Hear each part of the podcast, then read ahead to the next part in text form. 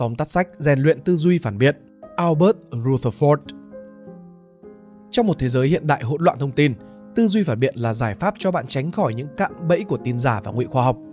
Không chỉ đơn thuần dùng để phản bác ý kiến trái chiều, đây là kỹ năng quan trọng giúp quá trình vận dụng trí tuệ đi theo thiên hướng tích cực trong việc phân tích, sắp xếp và tổng hợp, đánh giá chất lượng của các nguồn thông tin bạn tiếp nhận. Và nếu bạn đang tìm một hướng dẫn giúp bạn rèn luyện kỹ năng hữu ích này, cuốn sách Rèn luyện tư duy phản biện của Albert Rutherford sẽ là một lựa chọn hoàn hảo. Với cách tiếp cận gần gũi để độc giả có thể áp dụng tư duy phản biện vào cuộc sống hàng ngày, cuốn sách được đánh giá là một trong những tác phẩm về tư duy phản biện hay nhất với số lượng sách đã bán tại Việt Nam lên tới hàng chục nghìn bản.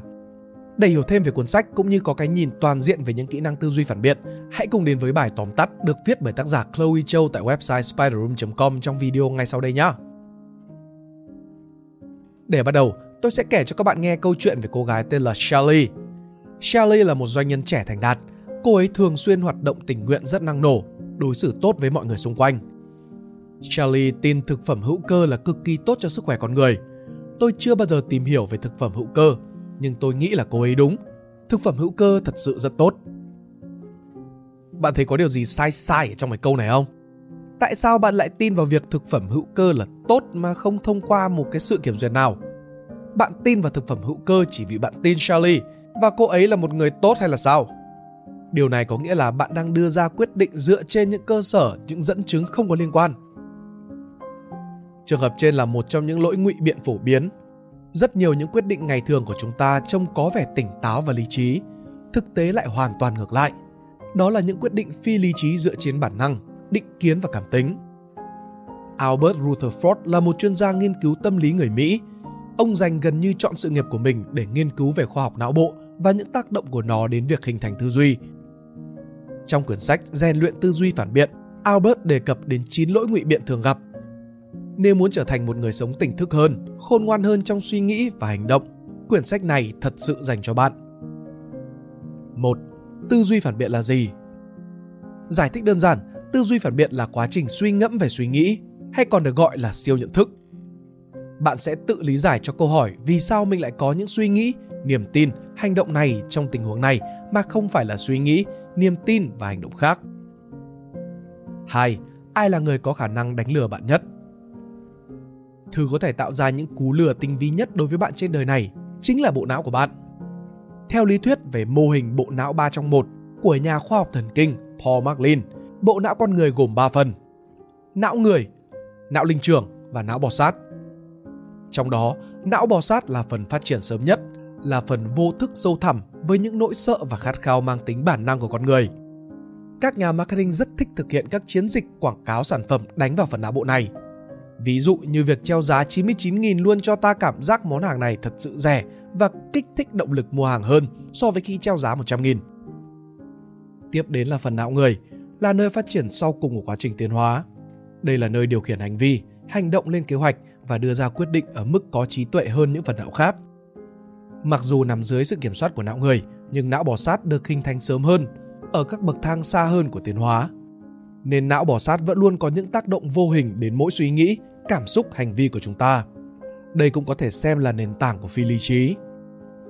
Thực tế, những gì ta đang cảm nhận về thế giới này hay những ký ức đã qua đều chỉ là ảo ảnh được tạo ra bởi bộ não.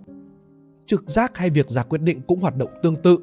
Mọi suy nghĩ, cảm xúc, hành vi, dù là lý trí hay phi lý trí, đều là kết quả của việc các tế bào neuron thần kinh kết nối với nhau sau khi nhận được tín hiệu truyền đến từ năm giác quan. Vấn đề là các giác quan của chúng ta đôi khi cũng bị nhiễu hoặc truyền sai tín hiệu đến não bộ. Vậy nên những gì chúng ta cảm nhận được về thế giới này vốn dĩ không thật sự chính xác như chúng ta nghĩ. 3. Một số sở thích của não bộ Não thích sự thiên kiến. Não không thích bị sai. Sau mỗi lần hợp lý hóa vấn đề thì não được bơm ra một liều dopamine hay còn được gọi là hormone hạnh phúc, tạo cảm giác thoải mái, dễ chịu.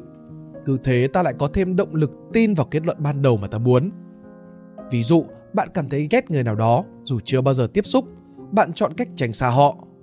Khi không phải ở gần họ, bạn cảm thấy thật thoải mái và nhẹ nhõm, dopamine tiết ra, củng cố thêm cho kết luận ban đầu của bạn là chính xác, người kia thật đáng ghét. Có thể thấy tác hại của việc này là dẫn bạn đến những quyết định không tối ưu, thậm chí là sai lầm. Đối tượng kia có thể là một người bạn tuyệt vời, thậm chí còn có thể là người mang đến cho bạn cơ hội giàu có, thịnh vượng chăng? Não thích ký ức bao quát hơn là ký ức chi tiết. Ví dụ, nếu vô tình gặp một cuộc tấn công, chắc bạn sẽ nhớ loại vũ khí được kẻ tấn công sử dụng, nhưng có lẽ sẽ không nhớ màu áo của họ. Việc chọn lọc chú ý này thật ra là có lợi. Não bộ chúng ta không bị quá tải bởi những thông tin không cần thiết. Tuy nhiên, mặt trái của việc này là não của chúng ta có khả năng tự lấp những cái lỗ hổng đó bằng ký ức giả. Ký ức giả được tạo nên dựa trên những kiến thức và cảm nhận mà chúng ta có được trước đó về thế giới. Ví dụ, kể cả khi bạn khẳng định chắc nịch rằng kẻ tấn công mặc áo xanh, thì cũng chưa chắc là chính xác, vì đó có thể chỉ là một ký ức nào đó trước đây của bạn được dùng để lấp vào. Bạn không cố tình nói dối, thật ra bạn cũng không biết được là ký ức của bạn đã tự động được thay đổi – Tính chất này của não bộ cho thấy những ký ức của chúng ta không phải lúc nào cũng đáng tin. 4. Chín lỗi ngụy biện thường gặp Từ việc hiểu được các thiếu sót của não bộ và tư duy, tác giả Albert giúp chúng ta liên kết 9 lỗi ngụy biện thường gặp được tạo ra bởi các thiếu sót này.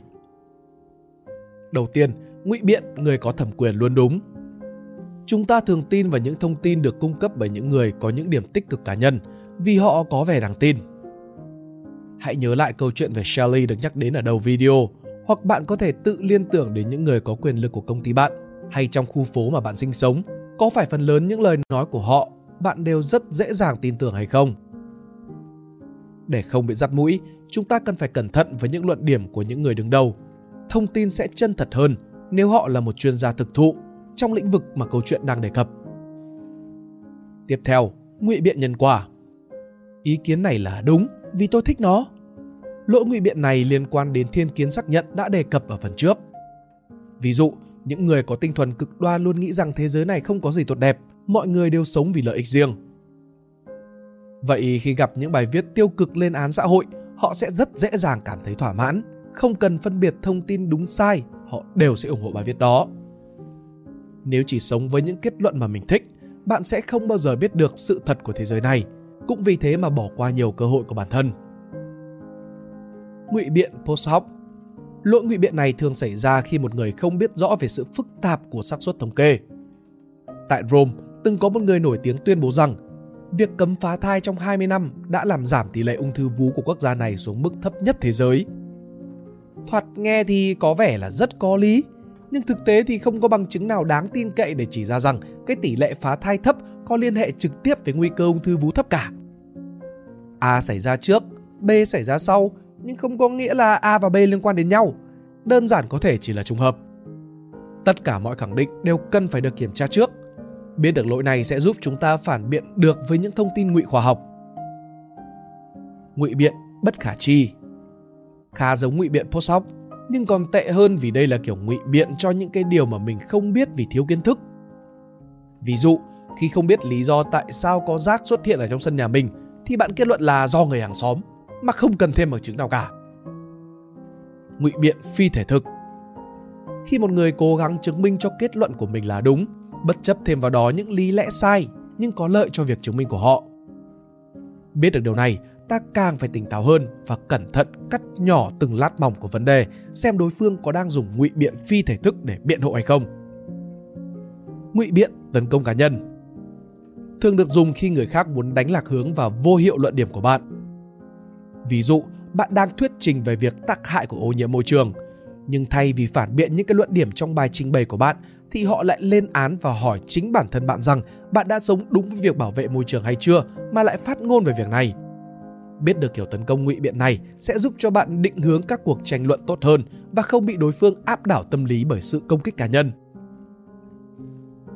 Ngụy biện nhị nguyên luận. Não bộ chúng ta luôn thích sự rõ ràng và đơn giản, ví dụ như câu nói khá phổ biến hoặc là tất cả hoặc không là gì cả.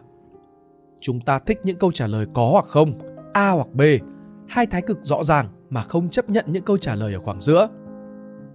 Tuy nhiên điều này không hợp lý vì thế giới không chỉ có trắng mà đen mà còn màu xám và rất nhiều giải màu khác người có tư duy hai cực sẽ dễ bị mắc kẹt trong chính triết lý của mình ngụy biện đổi mục tiêu một người khi nghi ngờ bạn bị vấn đề a bạn chứng minh nó bằng luận điểm B.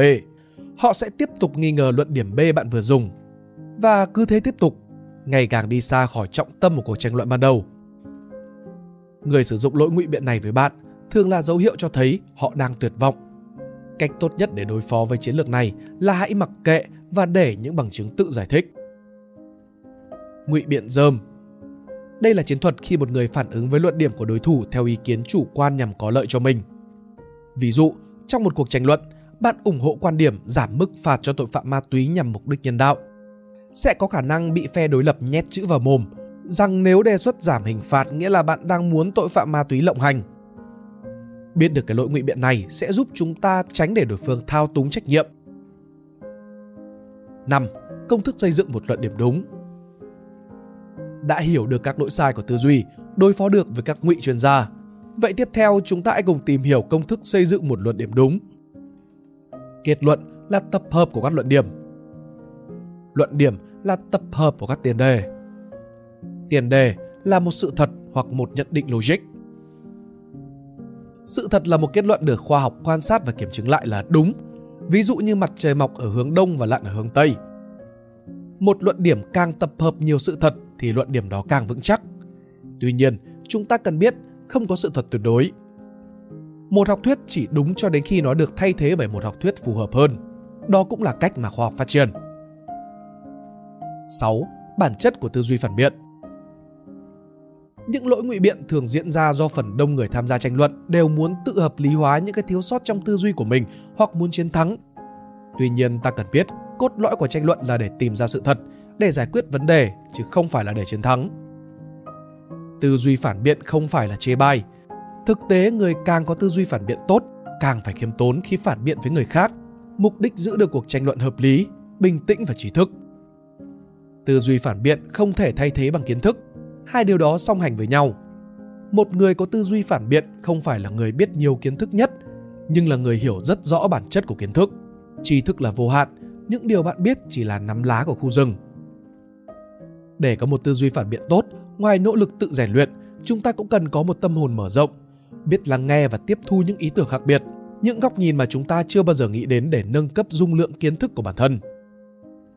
Tư duy phản biện là bước ra khỏi vùng an toàn của tư duy, chấp nhận được những lỗi sai trong chính cách suy nghĩ của mình, cũng đồng nghĩa với việc bạn chấp nhận mở ra một cách sống mới, một tương lai mới.